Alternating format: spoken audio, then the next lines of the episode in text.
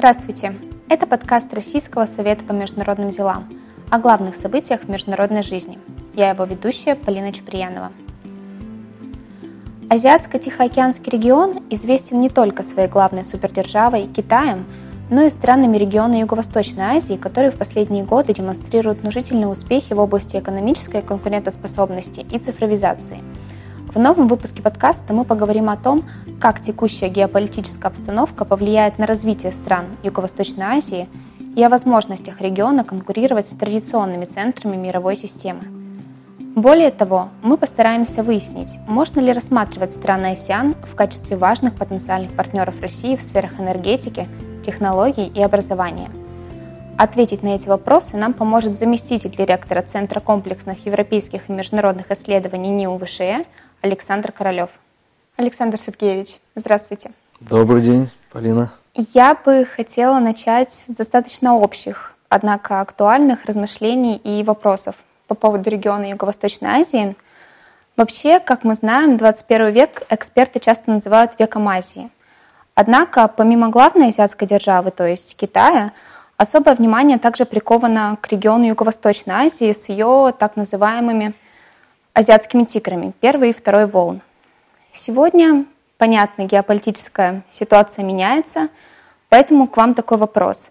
Как текущий кризис на европейском пространстве может повлиять на экономическое и политическое развитие стран Юго-Восточной Азии?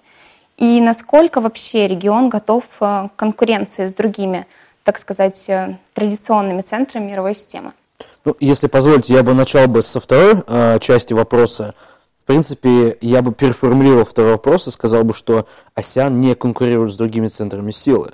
АСИАН всегда балансирует, то есть АСИАН это в целом является средней державой совокупно, Поэтому АСИАН на протяжении всей своей истории они традиционно заявляли, что мы ни в коем случае ни с кем не конкурируем, мы пытаемся со всеми дружить, мы пытаемся хеджировать собственные риски и балансировать не против кого-то, там, не против Соединенных Штатов, не против Китая, а балансировать между. То есть попытаться усидеть, другими словами, на там, двух, трех или даже нескольких стульях. Поэтому а, АСИАН никогда не конкурировался против кого-то, да, а если речь идет о какой-то экономической конкуренции, то здесь достаточно здоровая конкуренция в рамках каких-то зон свободной торговли, в рамках каких-то соглашений, но если мы говорим именно о военной, военно-политической конкуренции, у АСИАН нет для этого ни ресурсов, как дипломатических, так и, самое главное, военно-политических. Даже вот любопытно, а, и у, у а, собственно, отца-основателя сингапурского чуда Ли Куан Ю и многих других последователей Сингапура и других стран АСИАН была такая замечательная формулировка, что если намекая на как раз противостояние в, э, в эпоху холодной войны между Советским Союзом и США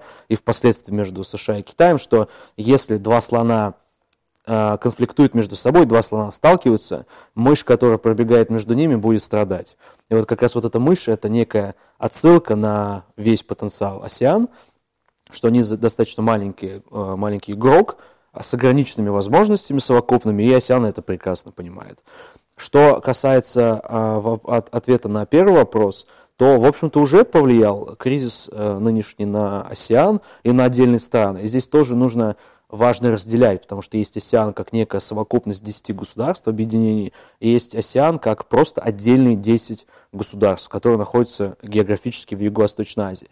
Поэтому на уровне АСИАН в целом можно сказать, что дипломатический АСИАН пока что проигрывает от этого кризиса, поскольку многие участники, в том числе и нынешние участники этого кризиса, конфликта, например, Соединенные Штаты или Европейский Союз, они обвиняют АСИАН в попытке, опять же, усидеть на двух стульях, говоря, что ну почему вы ничего не говорите, почему вы молчите, отмалчиваетесь и так далее. Потому что если мы посмотрим официальные заявления АСИАН, которые они делают на уровне министров иностранных дел, на уровне секретариата АСИАН, здесь они максимально такие обезжиренные, максимально обезличенные. То есть в целом э, они призывают к миру, они призывают решить все проблемы мирным путем, в общем-то, что АСИАН всегда и делала. А, поэтому здесь обвинение в адрес АСИАН, что они слишком пытаются умолчать эту ситуацию, она, в общем-то, некорректна. АСИАН никогда не высказывалась открыто по каким-то вот таким серьезным конфликтам, особенно в тех конфликтах, где она не участвует, напрямую, по крайней мере. Что касается отдельных стран, то а, здесь три можно выделить, как минимум три направления, пока, которые ударяют и выявляют уязвимость стран отдельных АСИАН. То есть первое, это после того, как Россия а, запретила экспорт угля, на, и экспорт удобрений, то это уже повлияло на э, социально-экономическое развитие некоторых стран АСЕАН. В частности, известно, что у АСЕАН есть большая проблема с продовольственной безопасностью. АСЕАН периодически вспыхивает в странах АСЕАН различные стихийные бедствия, наводнения, тайфуны и так далее. Поэтому продовольственная безопасность – это такая вот базовая суверенитетообразующая история для большинства стран АСЕАН. И после того, как Россия перестала экспортировать э, удобрения, а, а Россия это третья после Канады и Китая экспортер удобрений в Юго-Восточную Азию.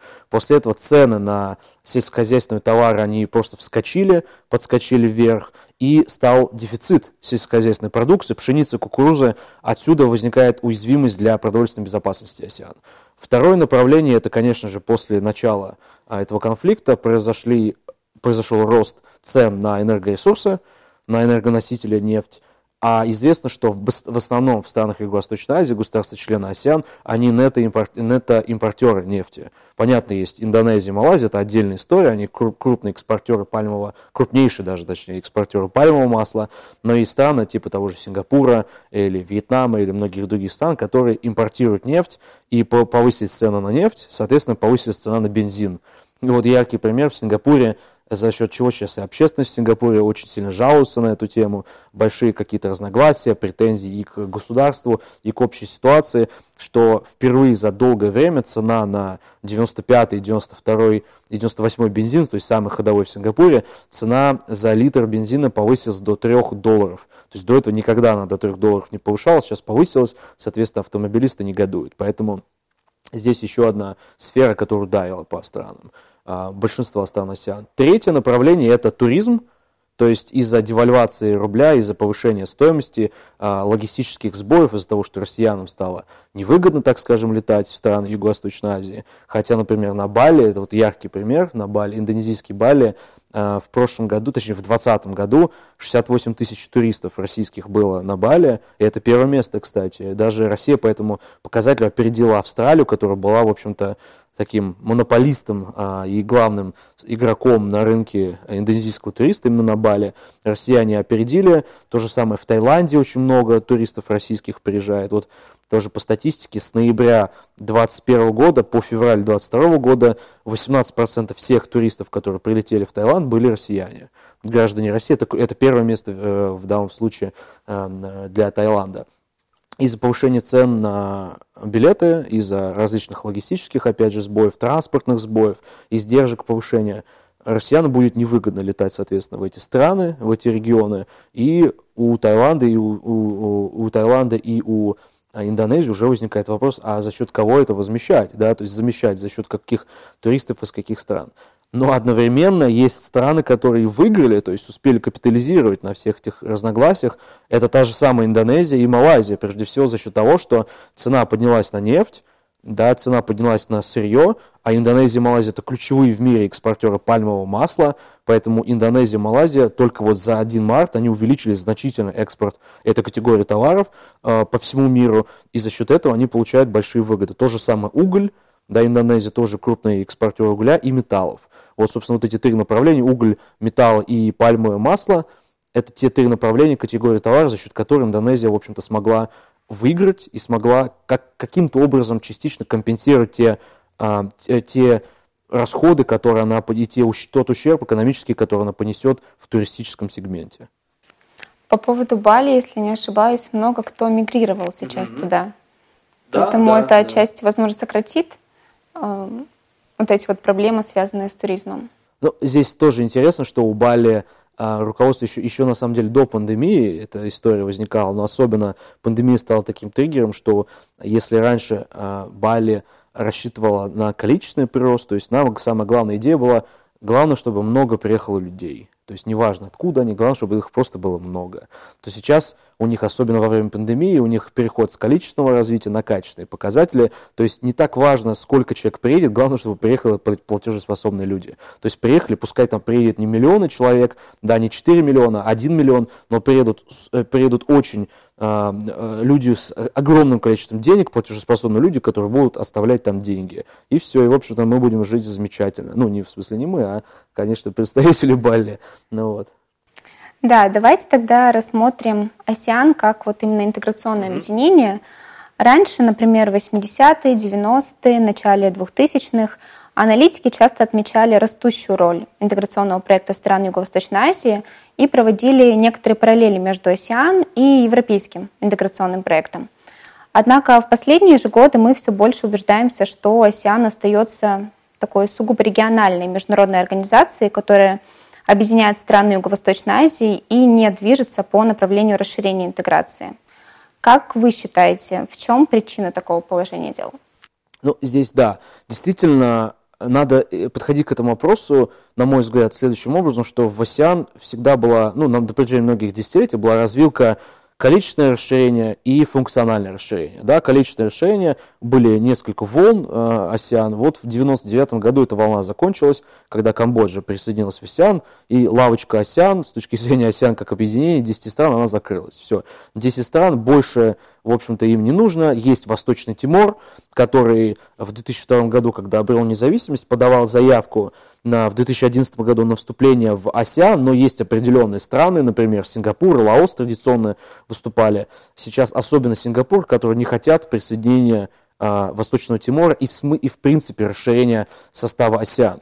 Потому что у АСИАН, действительно, вы справедливо сказали, что многие исследователи сравнивают с европейским опытом. Частично опыт Европейского Союза был имплементирован в практику ОСЯН, ну, очень сложно не пытаться скопировать хоть каким-то образом а, европейский опыт, потому что как бы Европейский Союз не развивался, это по-прежнему самое успешное интеграционное объединение, которое когда-либо создано. И ОСЯН прекрасно отдавал себе отчет, что это так. Но в, в Европейском Союзе есть четкие критерии членства, да, они достаточно сложные и географически, и территориальные с точки зрения прав человека, с точки зрения каких-то территориальных конфликтов, их отсутствия. В ОСЯН все гораздо проще. А, в АСИАН главное, чтобы ты а, был подписантом договора о дружбе и сотрудничестве в Юго-Восточной Азии, чтобы ты находился географически в Юго-Восточной Азии. Поэтому разговор о том, что, там, как а, Родриго Дутерте, нынешний президент Э, нынешний президент Филиппин говорил, вот может быть там Монголия даже или Турция, с точки зрения устава АСЕАН это невозможно, потому что они не находятся географически в Юго-Восточной Азии. Восточный Тимор находится в, э, географически в Юго-Восточной Азии, и даже Восточный Тимор открыл все посольства в каждой стране АСЕАН, в каждой из десяти стран АСЕАН. То есть формально Восточный Тимор может вступить в АСЕАН, но Сингапур, например, не хочет расширения, в этом есть экономическая логика, поскольку Сингапур говорит, ну, Восточный Тимор – это маленькое и бедное государство. Соответственно, если Восточный Тимор присоединяется к АСИАН, это откатывает экономическую интеграцию АСИАН на, ну, если не на десятилетия назад, то на несколько лет назад, потому что экономически нам нужно будет инвестировать в соответственно, в Восточный Тимор, накачивать, закачивать восточными деньгами и подтягивать уровень социально-экономического развития Восточного Тимора хотя бы до уровня примерно там Мьянмы или там Лаоса, мы уже не говорим о Таиланде или Филиппинах, намного более развитых государств. Поэтому а, Восточный Тимор, да, уже 10 лет, даже 11, с 2011 года этот процесс рассматривается, но перспектив расширения АСИАН количественного нет. Другой вопрос, другой момент, что у АСИАН, помимо а, самих 10 стран-членов есть еще разные диалоговые форматы. И в 1999 году а, даже АСЯН накладывала мораторий на расширение с точки зрения диалоговых форматов. Все, то есть вступили еще в 1996 году Китай и Россия получили статус диалоговых партнеров. Все, и решил, что после этого давайте больше не будем никому предоставлять. Но АСЯН тоже отошла от этого принципа, и в 2015 году э, статус секторальных партнер, партнеров некоторые страны получили, а, там, например, там, Норвегия, Швейцария, та же самая, вот, а партнеры по развитию, так называемые, это и Германия, это и Чили, это и Франция, Италия, вот в 2020 году Франция, Италия получила, и самое главное, в 2021 году новым диалоговым полномасштабным партнером стала Великобритания. То есть Великобритания в рамках своей программы стратегии Global Britain решила активно интегрируется в Азиатско-Тихоокеанский регион, а в э, Азиатско-Тихоокеанском регионе с точки зрения институционального развития есть такое негласное правило фейс-контроля, что если ты хочешь полноценно попасть в Азиатско-Тихоокеанский регион с точки зрения институтов, вы должны получить благословение АСИАН. А как получить благословение АСИАН? Это присоединиться к институтам АСИАН, присоединиться там, к региональному форуму, э, подписать договор о дружбе и сотрудничестве и получить статус там, секторального партнера, диалогового партнера или партнера по развитию. Но вот в Великобритании был дан а, удосто, удостоена статусом, самым высоким статусом страны, это диалоговый партнер, полномасштабный диалоговый партнер, там как США, Россия, Китай и еще Европейский Союз, еще ряд других стран. Поэтому, а, видите, ASEAN отошла от этого принципа, ASEAN очень так скрупулезно подходит именно к выбору партнеров. То есть, условно, там на этот статус претендовали многие другие страны. Но Асян решала, что, ну, может быть, подождем, давайте на паузу поставим, или хотя бы дадим им статус секторального партнерства, который, в общем-то, ни к чему не обязывает и достаточно такое скромное. Вот. А э, диалоговый партнер – это уже такое мощное, красивое, э, э, статусное, статусное положение, поэтому она, Великобритания, логично, что была этим э, статусом удостоена. А какие вообще другие значимые современные тенденции или, может быть, события связанные с Юго-Восточной Азией или э, с АСИАН, вы можете выделить? И какие внешние факторы, по вашему мнению, определяют успешность или, напротив, неуспешность стратегии правительств стран Юго-Восточной Азии? Э, если мы э, говорим по направлениям, с точки зрения военной, э, военной сферы безопасности, такие классическая главная боль для АСИАН, она была раньше и сейчас – и это, в общем-то, всегда это а, территориальная проблема в Южно-Китайском море. То есть одна из таких ключевых проблем, потому что она активно глобализируется. Если изначально там участвовали определенные страны, участники, там и Китай, и Тайвань, и, а, соответственно, страны, члены АСИАН, это Малайзия, Филиппины, а, Бруней и и э, Вьетнам, то сейчас эта проблема активно интернационализируется, туда вмешиваются по-разному, да, и Соединенные Штаты, и даже отчасти Европейский Союз, и Япония, и Индонезия, которая формально не имеет территориальных претензий. Поэтому это главная, главная боль. Страны АСИАН уже многие годы твердят о том, что необходимо подписывать, принимать какое-то какое соглашение, которое хоть как-то формализировало бы взаимодействие АСИАН и Китая по вопросу Южно-Китайского моря и помогла как-то урегулировать и даже разрешить эту проблему.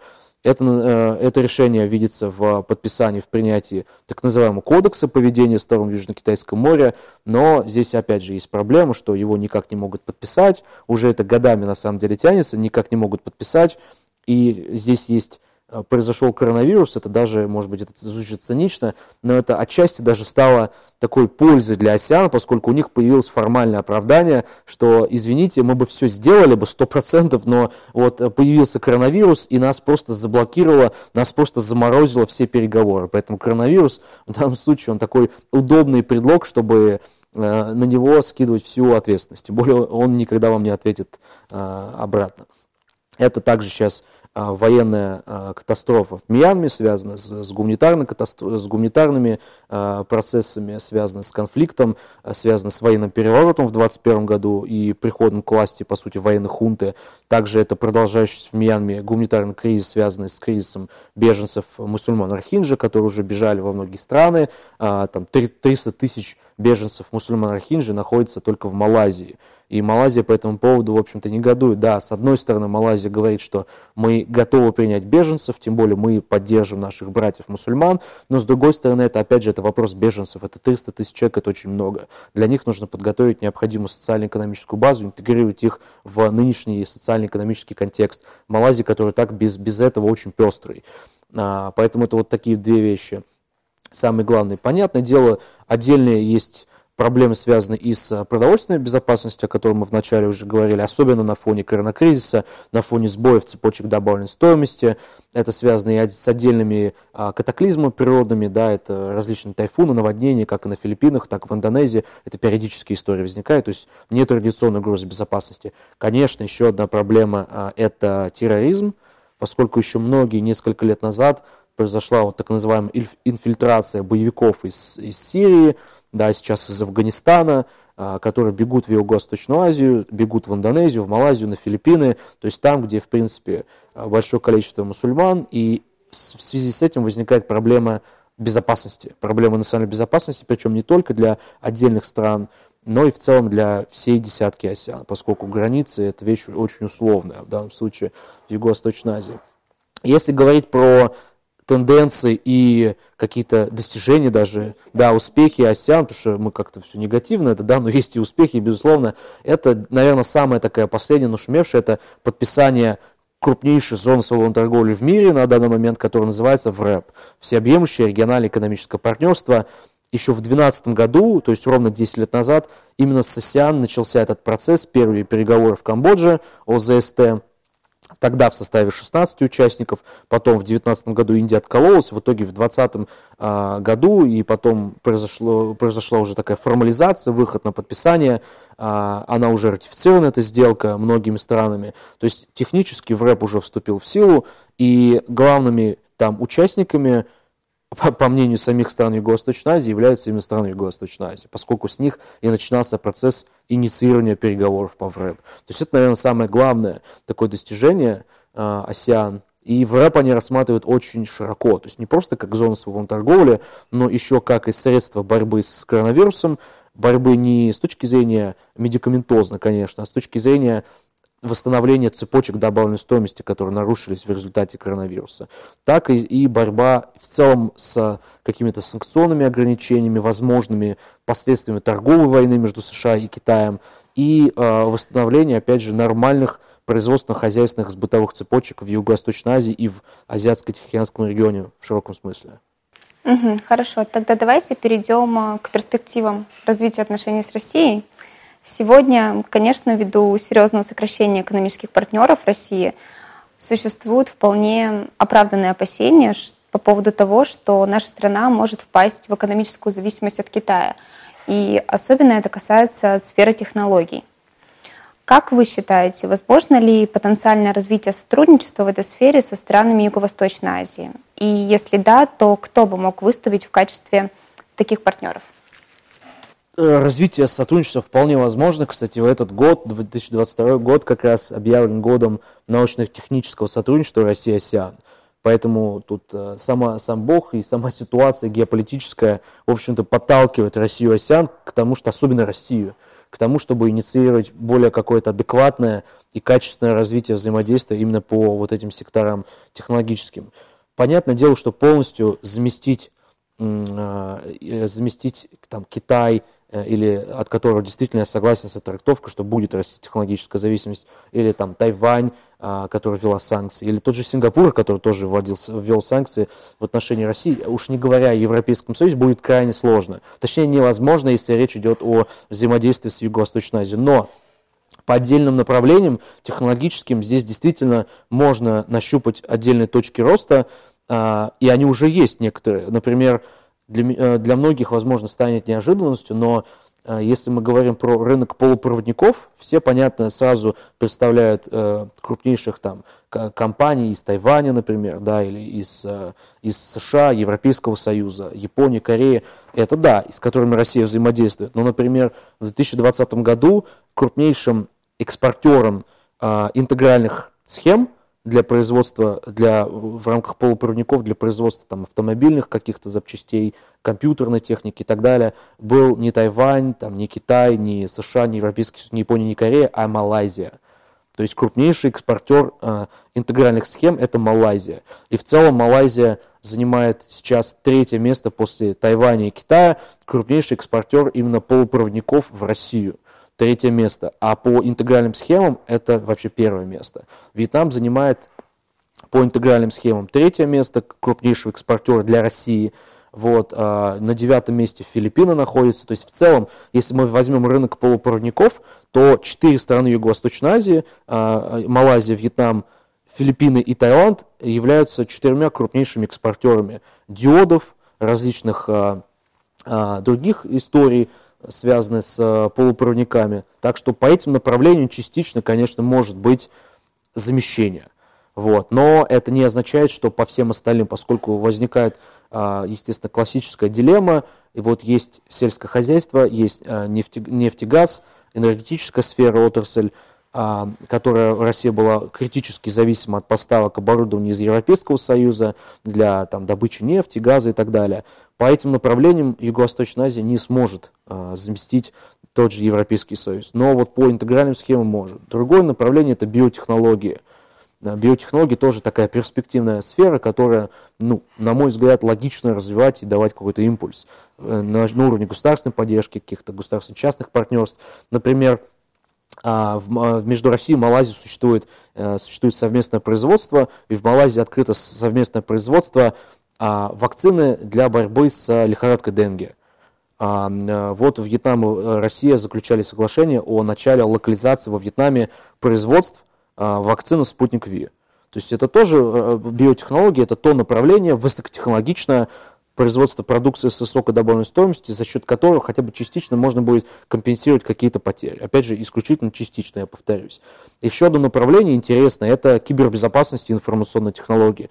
В этом направлении Россия, кстати, уже много сделала в Юго-Восточной Азии. Например, отдельные компании, такие как лаборатория Касперского, которая в России, в общем-то, известна, хотя юридически это даже не российская компания, потому что она зарегистрирована в Лондоне, а, лаборатория Касперского занимает очень важный рынок сегмента по борьбе с различными с вирусными историями в Юго-Восточной Азии, в отдельных странах. Например, Малайзия, тот же Вьетнам. Например, Министерство обороны Вьетнама сидит на лаборатории Касперского, на, на продукции лаборатории Касперского. В Малайзии Министерство обороны, Министерство образования, отдельные школы, университета тоже и на программном обеспечении, и на продукции лаборатории Касперского. И в целом в, в Сингапуре, в Малайзии и в других странах Юго-Восточной Азии есть хед-офисы, региональные офисы лаборатории Касперского, которые, в общем-то, являются таким хабом технологическим для продукции российской IT-сферы, индустрии в, на этот рынок. Так что по отдельным сегментам, безусловно, есть перспективы. Другой момент, что, конечно, у Юго-Восточной Азии технологические партнеры приоритетно это совсем другие страны. Это не Россия, это Южная Корея, это Япония, это США, Европейский Союз, Австралия, Новая Зеландия и так далее. Так что здесь, к сожалению, у России очень ограниченная, ограниченный спектр возможностей, но он есть тем не менее. Вот вы затронули тему энергетики. И действительно вопрос энергетики сейчас тоже стоит достаточно остро. То есть вы считаете, что найти партнеров для энергетических проектов в регионе достаточно сложно или бессмысленно? Смысл, конечно, есть, а, но это действительно сложно, поскольку это было раньше и раньше сложно по различным причинам, там, техническим и так далее, связанным там, с финансовыми транзакциями. Сейчас, после введения санкций, это стало еще более сложно. А, объясню почему. Многие страны Юго-Восточной Азии, они боятся попадания под так называемые вторичные санкции со стороны Соединенных Штатов. А это было и в 2014 году. Сейчас уровень санкционного удушения вырос в разы, соответственно, вырастет и уже вырос, в общем-то, контрольно-надзорная функция за исполнением санкционного регламента, санкционного режима. И вот яркий пример – это флагманский такой проект между Россией и Вьетнамом. А, российская компания «Силовые машины» договаривалась с Вьетнамом о строительстве а, ТЭС во Вьетнаме Лонгфу-1. И этот проект фактически заморожен, и он находится на грани срыва по одной простой причине, потому что 30% компонентов – а, это были американские. Соответственно. А, а, оборудование закупалось в основном в США, российской стороны, вьетнамской стороны. После введения санкций силовые машины попали под санкции, и этот проект стал фактически замороженным. Сейчас обсуждаются его хоть какие-то возможности его разморозки, но сейчас добавились очередные проблемы. Россию, некоторые банки России отключили от SWIFT. Соответственно, возникает вопрос о проведении финансовых транзакций. А, если раньше это было в долларах, то сейчас, естественно, обсуждается вопрос э, переход на пару вьетнамские донги и российские рубли, но здесь тоже есть проблема, что у Вьетнама технически нет возможности проведения финансовых транзакций с подсанкционными компаниями, подсанкционными банками. И в этом с этим возникает э, большая проблема. То же самое флагманские компании э, Ветсов Петро, совместная компания, совместное предприятие энергетическое России и Вьетнама, которое э, разрабатывает залежи э, месторождения на вьетнамском шельфе, в том числе в Южно-Китайском море. Здесь тоже э, возникает э, опасность попадания под финансовые санкции, под санкции Соединенных Штатов. И опять же, самая главная причина это даже не сколько попадание под санкции, это закупка технологического оборудования. Потому что в основном оно закупалось э, в, э, в Европейском Союзе и в США. Теперь это физически невозможно сделать, и возникает проблема, как э, компенсировать эту проблему. Пока что она не решена, и в ближайшее время непонятно, будет ли она решена. Уже, и, и, уже происходит сбой с поставками. Вот, например, компания Зарубежнефть российская, она, у нее срывались поставки поставки нефти в тот же Вьетнам. Вот, э, поэтому как раз из- из- из-за режима санкций, из-за того, что российские э, компании и российские российские судостроительные компании, в том числе, они либо заблокированы, либо у них происходит сбой с логистическими поставками, с транспортными поставками, а, поэтому здесь увеличивается количество времени и, и, и других издержек на транспортировку продукции. Тогда последний вопрос, связанный больше с академической сферой. Может быть, здесь что-то будет позитивное. Сегодня российские образовательные и научные учреждения столкнулись с отменой в отношениях с ведущими западными научными и также образовательными партнерами. Как вы считаете, способен ли регион Юго-Восточной Азии дать для российских организаций новых партнеров? Безусловно, безусловно. Здесь, опять же, дать, дать, конечно, и я думаю, над этим направлением как раз российская сторона особенно будет работать, поскольку в принципе, налажено взаимодействие между учебными, учебными учреждениями, какими-то аналитическими центрами между Россией и Вьетнамом. У нас примерно там, 5000 студентов вьетнамских в России обучаются, и каждый год увеличивается количество квот, которые э, даются вьетнамским студентам на обучение в России. Если в 2019-2020 году э, образовательном году это было 965 квот, то в 2020-2021 э, это уже 1000. То есть здесь идет увеличение. Есть э, отдельные там, центры исследовательские, например, там, ну, самый, наверное, такой флагманский, очевидно, это является центр э, АСИАН э, при э, МГИМО, МИДРФ, который занимается, в общем-то, в том числе и образовательными образовательно-консалтинговыми, а, экспертными услугами с различными образовательными и исследовательскими институтами из стран АСИАН. Это и Вьетнам, это в основном, конечно, и Индонезия, но здесь в каждой 10, из 10 стран членов ЕС здесь активно идет взаимодействие. Одна из перспектив, на мой взгляд, что логично, что, в общем-то, требуется со стороны стран Юго-Восточной Азии, э, что они хотят получить от рынка образовательных услуг, помимо понятных, это рейтинги в QS университета, да, это социально-экономическая какая-то стабильная ситуация в стране, а, куда они отправляют студентов, это качество образования, качество в том числе материально-техническое обеспечение. Здесь, в общем-то, АСИАН, страна АСИАН не является чем-то чем новым. Для них очень важно а, две вещи, как минимум, это а, предоставление образовательных услуг на английском языке, то есть, например, это отдельные магистрские или бакалаврские программы полностью на английском языке, или это программы двойных дипломов. Вот. Пока что это направление не особо развито между Россией и странами Юго-Восточной Азии. У нас есть отдельная программа двойных дипломов, там, например, а, Московский авиационный институт – и э, Ханойский государственный университет, у них есть э, программа двойного диплома, бакалаврское авиастроение. То есть это такой действительно хороший, позитивный, качественный пример того, как программа двойного диплома, она реализуется.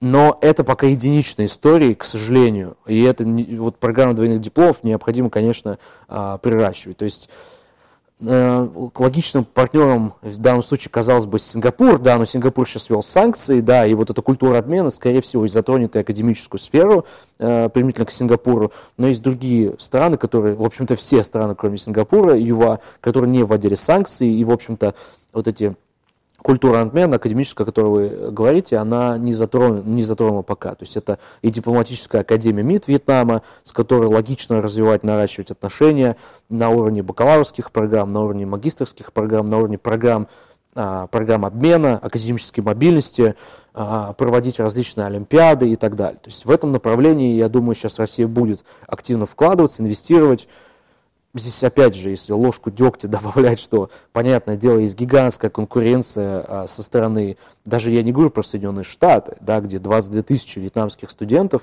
и 5 а, тысяч вьетнамских студентов в России, да, то есть в 5 раз больше, ну почти в 5 раз больше США. Здесь даже такие страны, как, например, Австралия, в которой учатся примерно 16 тысяч вьетнамских студентов, то есть тоже в три раза больше, чем обучается в России.